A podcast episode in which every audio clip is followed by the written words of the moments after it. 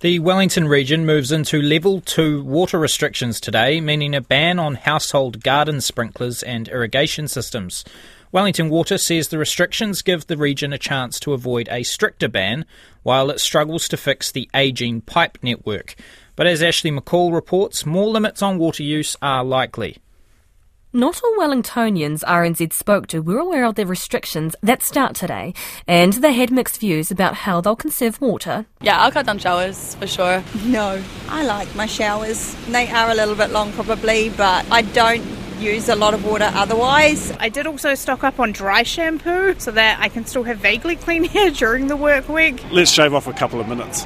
You know, go from half an hour to uh, 25. Just sort of keep an eye on the forecast and only water the gardens when it is necessary.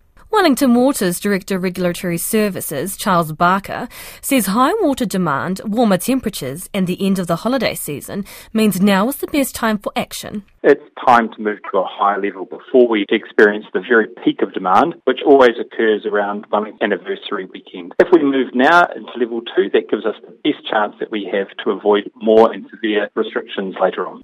Despite the tightening of rules, residents can still water the garden with a hose. Demand for subsidised 200 litre water tanks in Porirua has been high, with the council getting 80 calls a day since Christmas.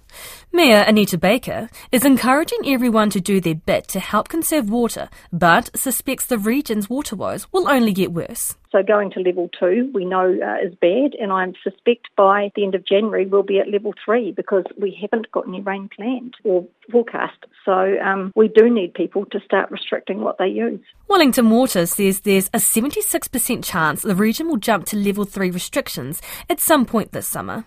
This would mean a total ban on water use outdoors. A further jump to level 4 would mean Wellingtonians can only have two minute showers and limit laundry to one load per week. Wellington's aged and damaged infrastructure is leaking in 3,000 places, and 45% of the water supply is being lost. Wellington Water's chief executive, Tonia Haskell, says some of the pipes are 100 years old.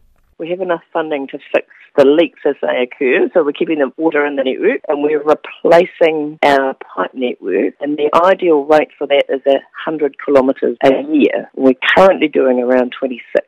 She says the problem comes down to some councils not being able to fully afford to fix the backlog of issues with the water network. Wellington Water estimates the repairs will cost $1 billion a year over a decade. A fix that can't come soon enough for the region grappling with tighter restrictions over a dwindling supply.